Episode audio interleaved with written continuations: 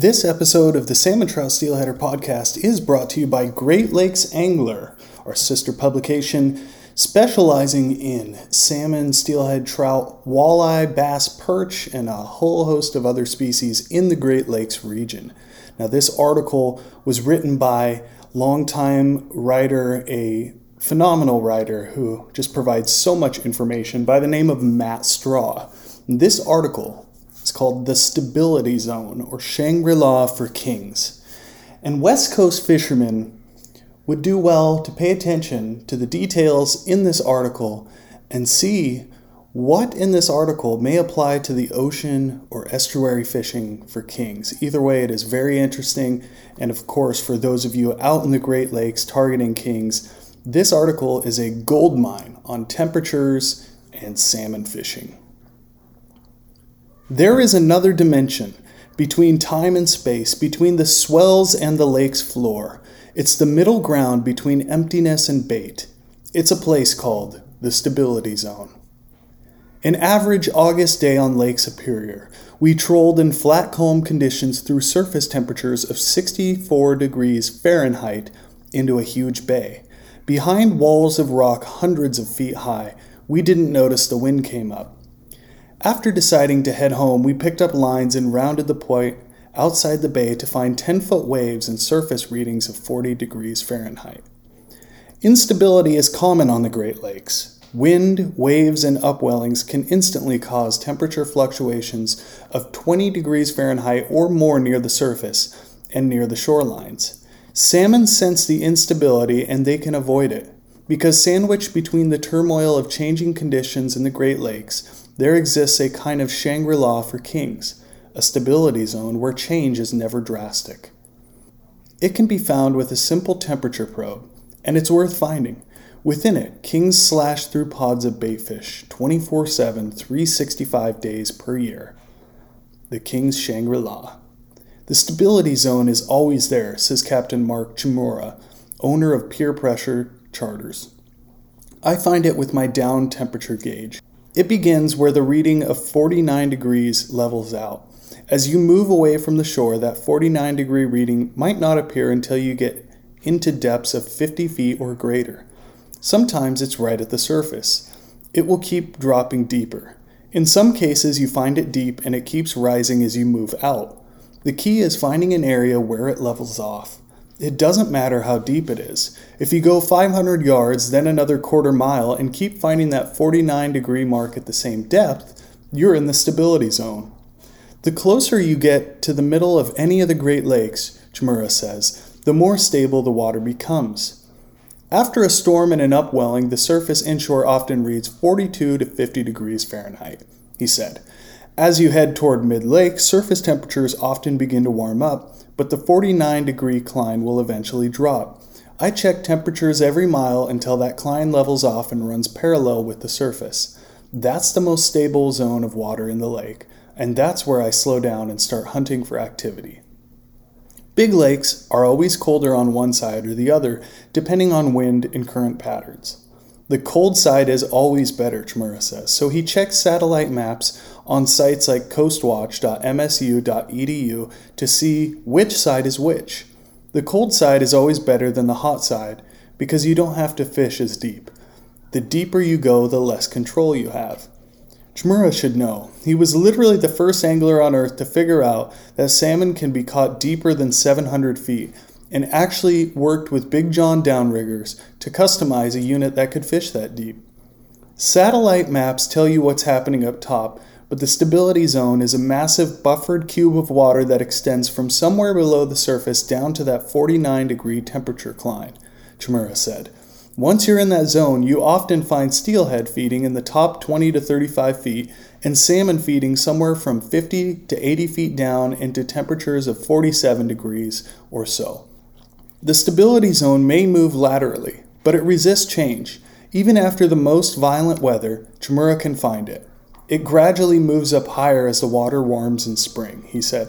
It stabilizes in summer, then slowly descends through fall. The stability zone is always down a little deeper in winter than in summer. Chmura calls 49 degrees water home. That singular temperature is like a buoy or moving signpost telling him which way to go next. It's a critical indicator, he said. The depth of that temperature tells me whether to go inshore or further out. When I find 49 degree water close to the surface and close to the shore, I know salmon will be in the harbors and on the beaches, even in June and July.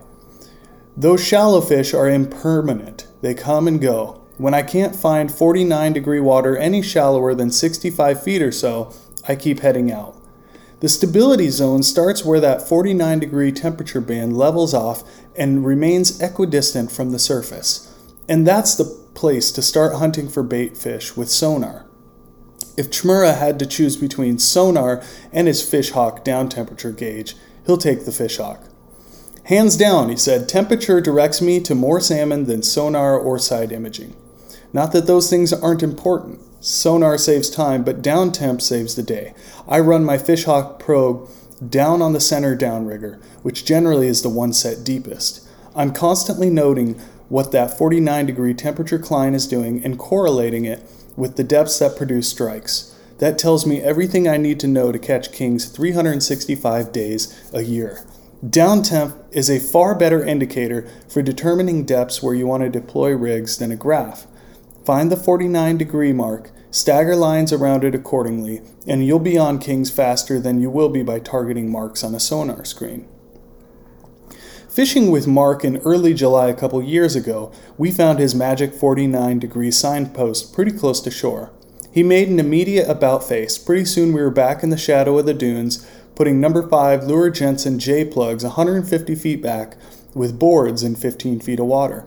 The fleet of other charters and private boats was so far away, all we could see was an occasional flash of their distant windshields as we boated one king after another. In Lake Michigan's uber clear waters, I could actually stand on the foredeck and watch kings disperse away from the boat. We could predict with a fair amount of accuracy which line was going to trip next. To be able to do that inshore a few miles from a major harbor with no other boats in sight in July? Priceless. But that's not the stability zone. That's a shadow pattern that often occurs on the cold side of the lake.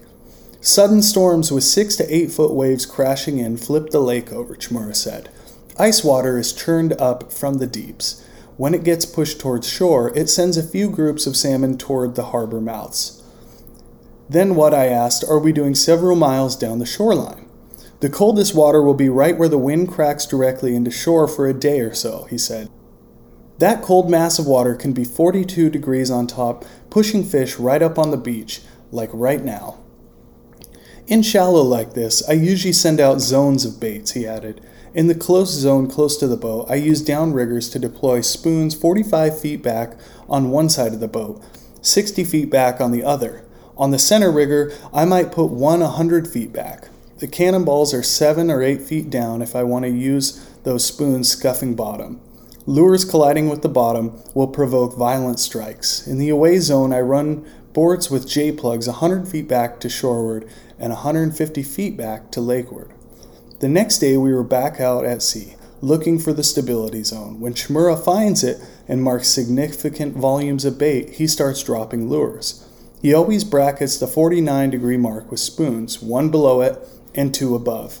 A pretty standard setup for me in recent years, he said, is to deploy three downriggers to cover that deep zone. Above that, I spread out four wireline rigs with dipsy divers, and above that, I send out a copper line and a lead core line with boards on each side of the boat.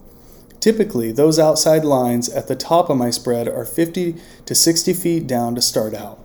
That's 14 to 15 colors of 27 pound lead core line. I run 40 feet of 20 pound fluorocarbon off the end of those rigs, and if that magic 49 degree mark is only 60 feet down, I bracket that depth with two lead core lines, running one rig with 15 colors and the other with 10 to 12 colors.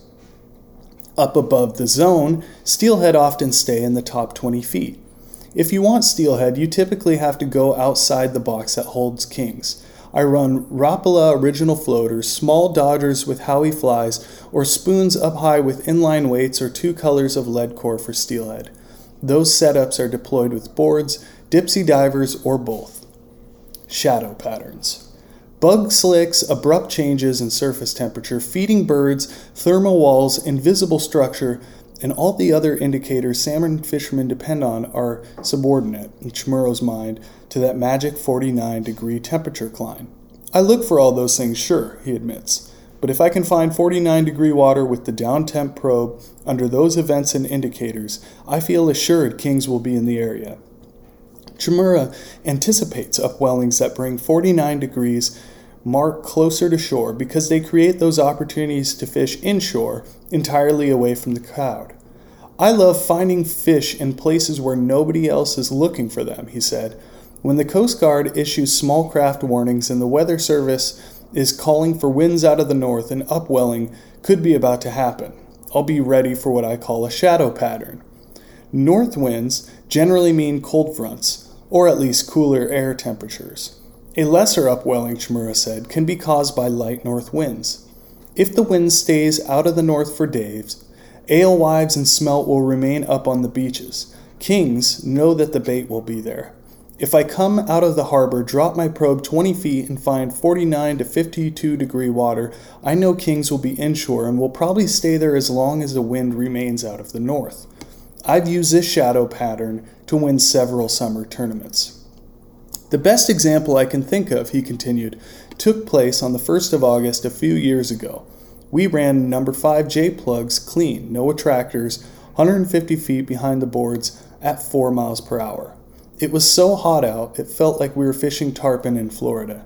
Kings were bawling schools of alewives into big dark shadows. We could see the baitfish streaking through the sides of the swells and going airborne in a panic. We fished no deeper than 10 feet that day and put 12 fish in the box that weighed 160 pounds by 11 a.m. As soon as the wind switched to the south, those kings were gone.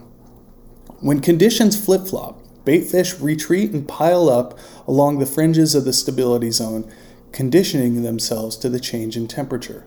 The edge of the stability zone acts like a plow, pushing them along in the changing wind conditions. Bait gets concentrated and another hot bite ensues out near the zone. The entire water column is more stable out there, Chmura said, but when air temperatures fluctuate wildly, change can run rampant along the surface, even above the stability zone. You'll notice that the upper fringe of the stability zone resists change. It won't flip like that water closer to shore, which is why you can always find some salmon there 12 months of the year. This article was written by Matt Straw and just contains a gold mine of information for Great Lakes anglers, although I would highly encourage ocean anglers to compare their notes on temperature with this article and see if they're any similarities, as those fish in the Great Lakes were brought out from the West Coast and come from the same bloodlines. This podcast was brought to you by Great Lakes Angler. Subscribe for some incredible information, deep dives on fishing and the factors that go into it in the Great Lakes. And a lot of Northwest anglers also subscribe just to get the latest tips and tricks from Great Lakes anglers on these same species of salmon, steelhead, and trout. Thanks again for listening, and please tell your friends about the Salmon Trout Steelheader podcast. This is Lucas Holmgren, and thank you for listening.